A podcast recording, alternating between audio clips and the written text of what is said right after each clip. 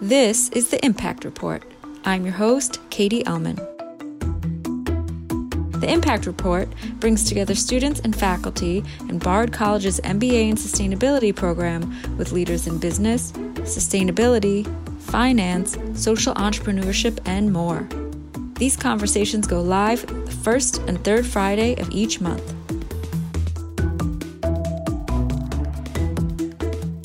This week, Bard MBA's Emma Elbaum speaks with Sarah Tuneberg, CEO and co founder of GeoSpiza.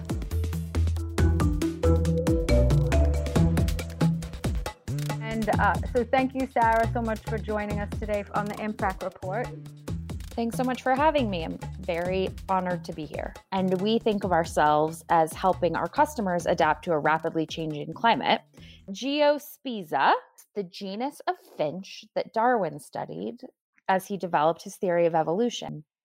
For people who know, it's a really fun name. And then also, it's like a sort of like thing to tuck in our hearts as we do all of this really hard work to keep coming back to the mission and being really clear about what it is we're doing. So, that's definitely the story behind the name. Um, do you want to talk more about the company and the general history of how you? Yes, absolutely. So I'm actually an emergency manager by training and practice.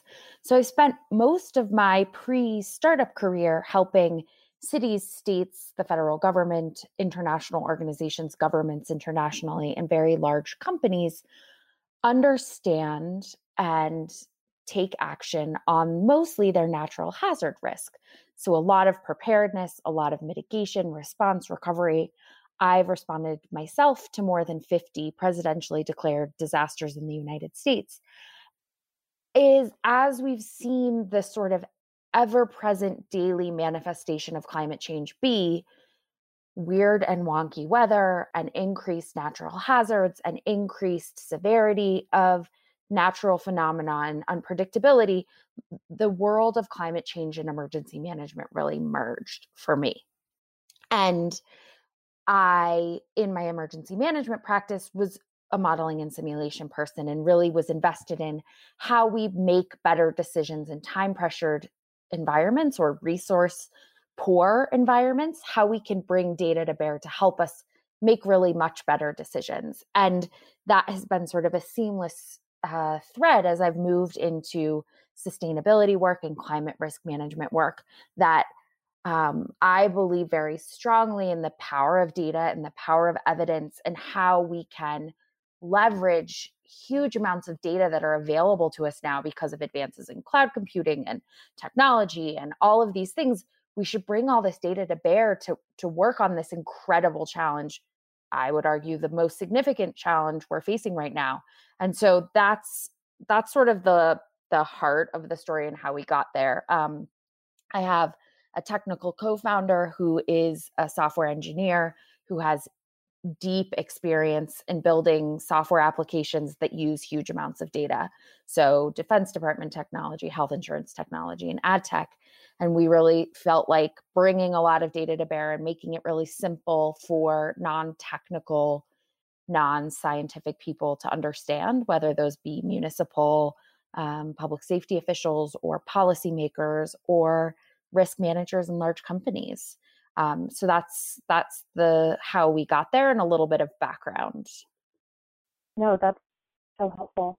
Um, I'm I'm especially curious by how you approach this question of risk. So you come from an emergency management background, and I'm I'm really curious how that informs your approach in analyzing risk, and um, sort of how that informs the outputs of your platform. And if you want to talk a bit about um, the platform itself and what it offers, that would be much appreciated as well.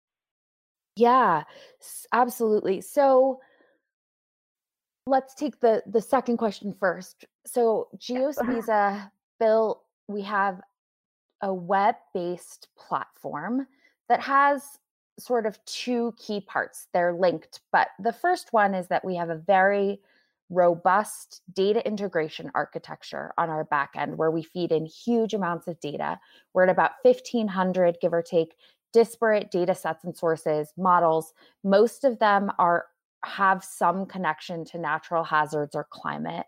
Um, or the cascading effects of that. So we have a lot of population data, we have some IoT sensor data, weather, um, projections from the IPCC, GDAC, all sorts of stuff. We we pull it together and then we try to knit a really simple to engage with wonderful user experience where non-technical people usually using a map-based interface can click on and off um, layers related to data or hazards um, and they can visualize assets or communities or projects on a map in the context of all of this hazard and risk information so that might look like the city of san francisco for example is undergoing a huge project to rebuild the Embarcadero and and revitalize some of the port area.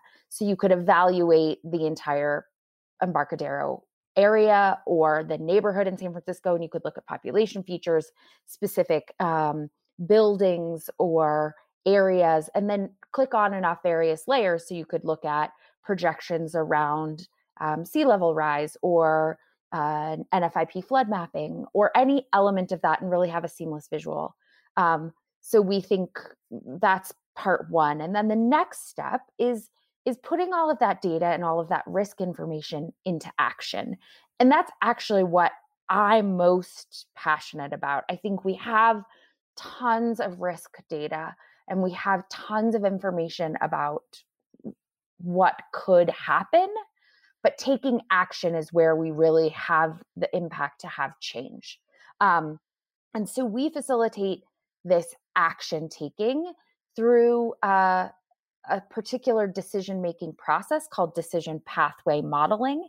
And it essentially looks um, like a subway map where you say you you identify where you currently are on the left hand side, um, imagine a line. And then on the right hand side, you have your end goals.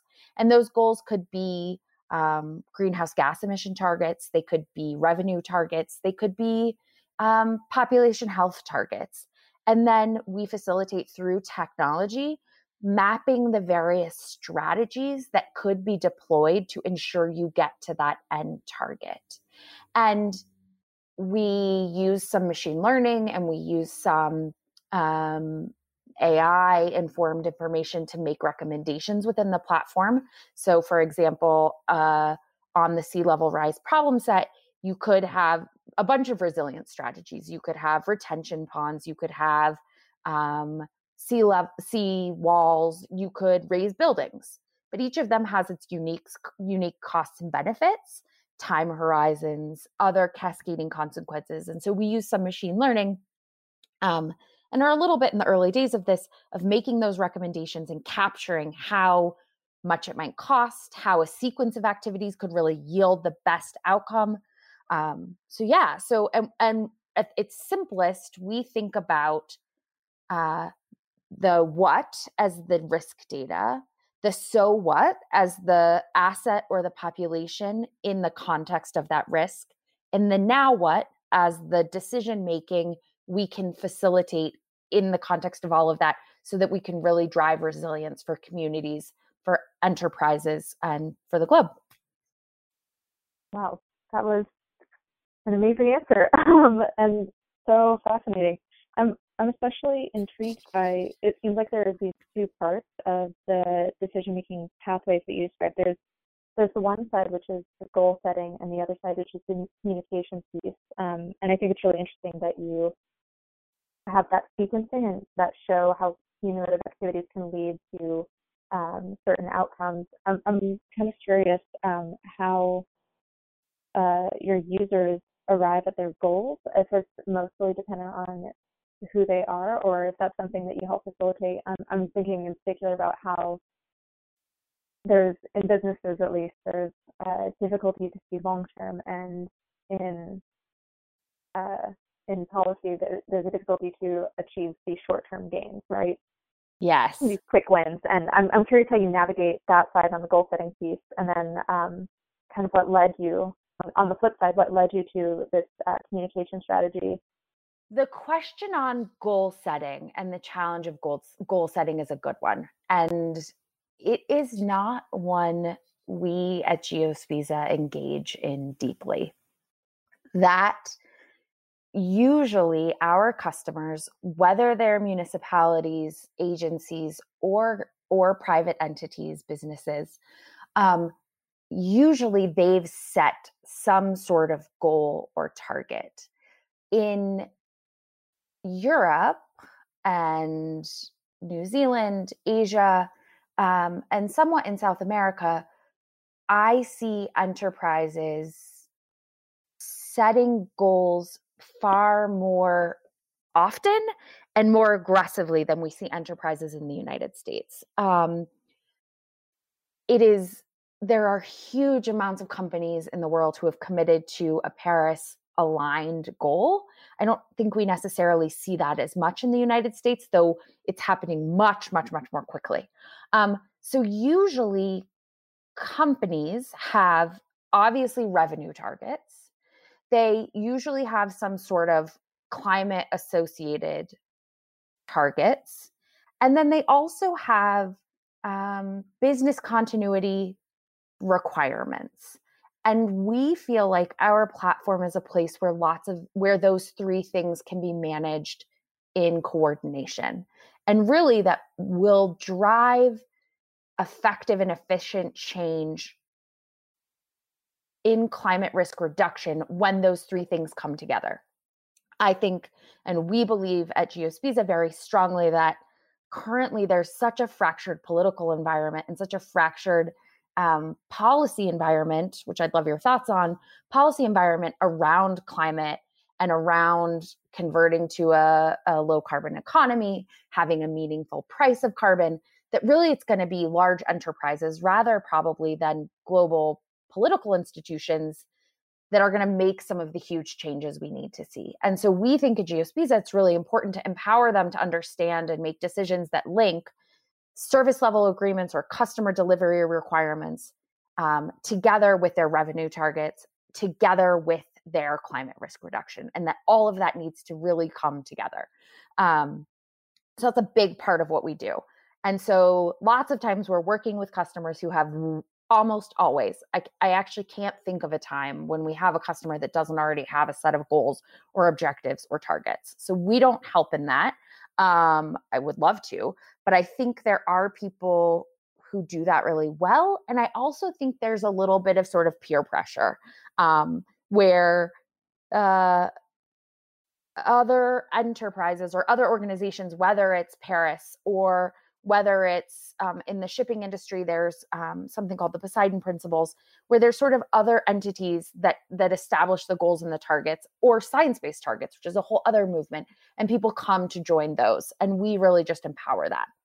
How we came to adaptive pathways um, or adaptation pathways as a strategy. So the idea of adaptation pathways, dynamic decision pathways, they are called lots of things, is actually an academic idea that comes from the Netherlands. And it was developed to help government entities in the Netherlands make plans for infrastructure projects, primarily water projects, in the face of deep uncertainty. And so there's sort of two ways I think that lots of climate planning goes three ways really science based targets and achieving those science based targets.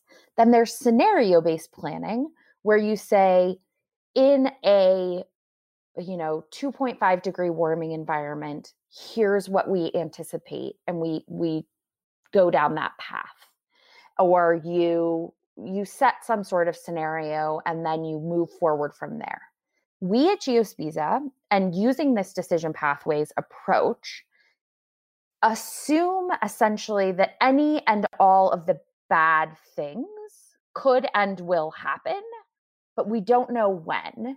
And we don't know what exactly what it's going to look when it happens. So we take an approach that assumes sort of all possible outcomes and backs into the planning and says, assuming that this will happen eventually, what will you need to do to ensure you still meet your objective and what data do we need to underlie your path, your map to getting there, so that you know you need to move to a different strategy?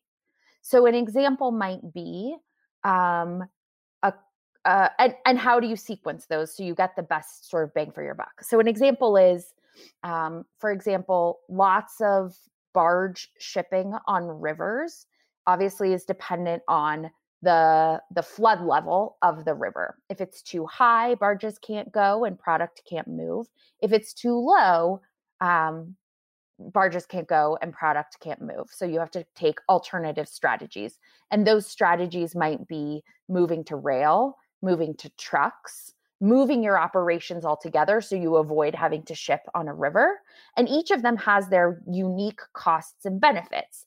Um, moving to rail or to truck uh, might be more expensive. It might be faster, but it also has way more greenhouse gas emissions.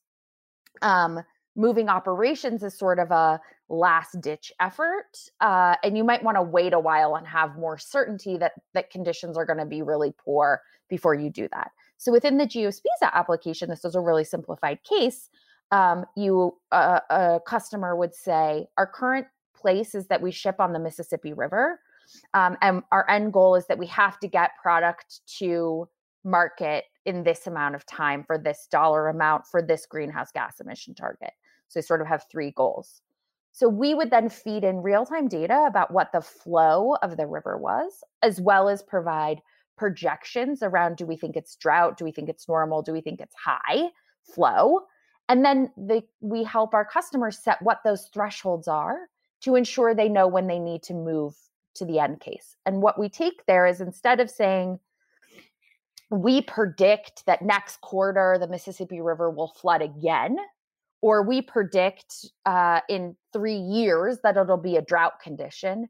We say, assume there might be drought, assume there might be flooding. We don't know when it's going to happen. We're deeply uncertain in the face of climate and climate changes to the natural environment.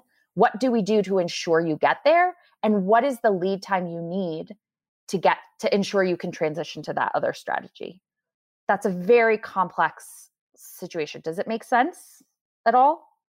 Oh, I, I think it does. I I do love this idea of deep uncertainty matched with the deep resilience that you're describing, um, which I, I, believe is in fact what you're describing. Correct me if I'm wrong. Exactly. Uh, That's exactly it. It is all about facilitating resilience in the face of deep uncertainty through the use of data and linking it to the decisions we make. Exactly. Which is so fascinating and I think so necessary um, at this particular moment. Um, well, and I think one of the challenges is that there, I think this speaks to sort of where I think we're all, or most of us are n- nervous about the uncertainty of what climate change can bring. And there are a couple of ways to sort of salve that fear. You can do nothing and deny that it's happening. You can attempt to become incredibly precise with the projections of what might happen. That, like, this is scary. We're not sure what's going to happen let's use technology, let's use data, let's use modeling, let's use AI to like do our best job to say the sea level will rise by one meter in this location on this day. And what we know, like that's a really natural reaction that seems logical. But what we know about statistics and projections is that we're more likely to be wrong than right because we just don't have the fidelity and we don't understand things like what happens in Arctic ice sheet collapse. We don't know. We've never seen it. We've never measured that. So we don't know what's going to happen. And so we take a different strategy, which we think is sort of the a different side, which is let's just assume we don't know. Let's be okay in this like morass of deep uncertainty and let's plan our way out of it. And let's create the multiple pathways that ensure we have what we need there's still a lot of unpredictability, right? Who knows what's oh, going to happen? Absolutely. But but that's the idea. Yeah. Well, and I, I'm really, I think your approach is so interesting because there's sort of the the two approaches to the climate crisis that I'm most familiar with are the we can technology our way out, and those are the geoengineers and the techno optimists, right?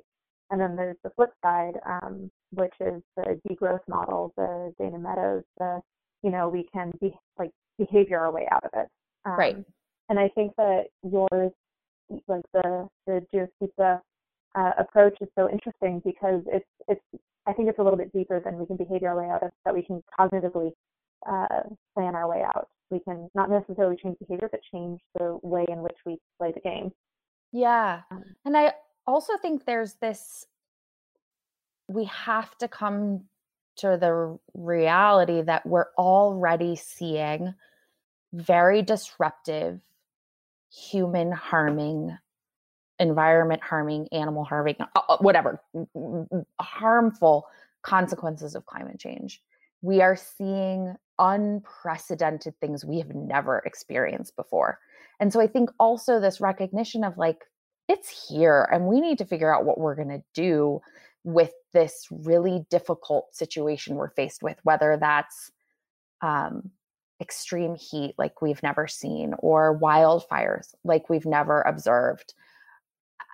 And there is some, we can do some really strategic planning and we can take protective actions and resilience actions that can be powerful and hopefully protective to to human health.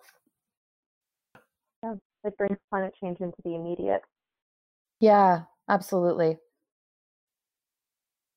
Um, well, being mindful of the time, I, I want to ask you two questions that uh, we ask of all of our guests on the impact report. Um, the first of which is uh, what do you see as the biggest sustainability challenge we have to take on during 2020, so within the next year?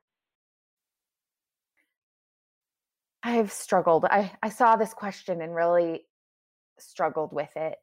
I come back to my emergency management roots on this and think everybody individually should evaluate their own personal and family's risk to natural hazards determine if you live in a flood zone look at the the challenges that face you in your geography in your work in your school in your home. Get a sense of those and make a plan for how you're going to manage those should it happen evaluate your personal insurance and make sure you have enough. And then also make a kit. Make sure you have 72 hours of food and water. Make sure you have a little bit of cash and small bills. And the things that you need to be resilient should a natural hazard affect you. We know that there are more and more um, natural hazards in occurrence in severity and unpredictability. And so i think there's really um, power to be had in personal preparedness. It seems so um, girl scouty and a little bit basic in the face of sort of this really huge challenge we have but i think it's a step that we can all take and it will make everybody more resilient which will make every make the whole community more resilient. Love that it speaks to like individual action which i think sometimes gets lost in climate in climate discussions because it is the most global problem we've ever had. Yeah and it's a really tangible totally within your reach like sometimes it feels really hard to make an impact you're like I don't know. I don't know how to do this. I don't know how to decarbonize the environment. I don't have that skill set, but like you can absolutely make a plan. It's it's a totally no cost thing to do. So yeah, it's it's really empowering. I think. Yeah, absolutely. Um, so the the final question that I have for you um, is, what do you see as the biggest challenge in your day to day work in uh, sustainability and climate risk? Speed I think people, enterprises, government, everybody, the sort of more people you engage in the problem solving, sometimes the slower it can get. So you just, even the speed at which people can schedule meetings to make decisions to take action is molasses slow and we just don't have enough time. And so I think there's this idea around um, action with urgency that is the biggest challenge we face that everybody just needs to be moving a little bit faster and with a real sense of urgency around what it is they're doing and um, i think that's ever present in my job of of getting on people's calendars and getting people to be making decisions and be planning and making taking steps but that manifests itself all the way to the highest levels of um, how much can we actually get done in an annual planning cycle in the COP world and and what does legislation is so slow to get passed and all of it just feels so slow when we have these huge challenges. Um, since we have two more minutes i'm going to ask you one final question. I, I, i'm curious what you see as like that was a, a bit of a dark spot like the biggest challenge is speed. I'm curious what you think of as like the nugget of hope in your day-to-day work in sustainability since you are in this space and do get to see the big picture. Like what is what is the nugget of hope for you?